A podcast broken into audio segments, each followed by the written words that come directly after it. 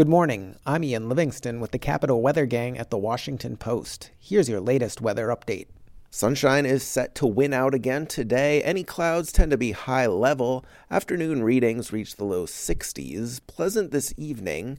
On the mild side tonight, lows only make the 40s. Some showers may move through on Saturday. It'll be drier than not, but definitely more clouds than recently, despite warm highs up into the low and mid 60s. A front sinks southward for Sunday. This will help drag some cooler air in, and it could keep the bulk of any rain to the south of us. Highs probably in the 50s. Another storm Monday into Tuesday, mostly or even all rain. Could be some non accumulating snow at the end. For the Capital Weather Gang, I'm Ian Livingston.